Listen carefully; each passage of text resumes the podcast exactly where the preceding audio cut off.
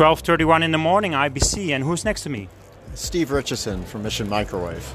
And Mission Microwave. It sounds like uh, you have to cook something. Oh, no, it's not that kind of microwave. It's microwave amplifiers for satellite communication terminals. So where are you from?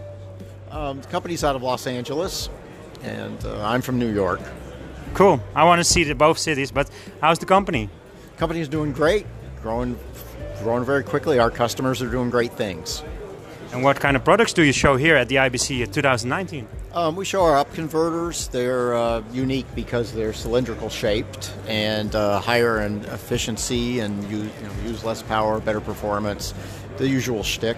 But uh, they're um, they're a little bit different than any of our competitors' products, and our customers are doing some really great things, making new satellite terminal designs based on the technology we've given them.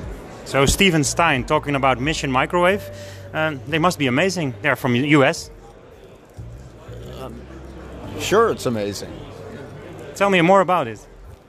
Um, they're differentiated because of very high efficiency. We get better our radio frequency efficiency than anybody else in the business. That's really important for satellite terminals to make them have higher throughput, so higher speed, higher data rates on a given terminal. So, who are your customers? Because you, you get a lot of connections here in Amsterdam.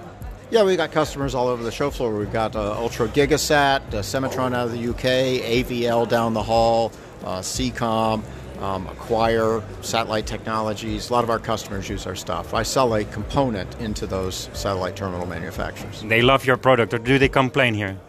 No, they love it.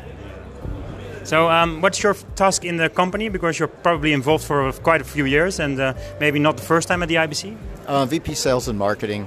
I've been here for years. Yeah. And how many times have you been to Amsterdam? Uh, lots. Still, you can dream the city now.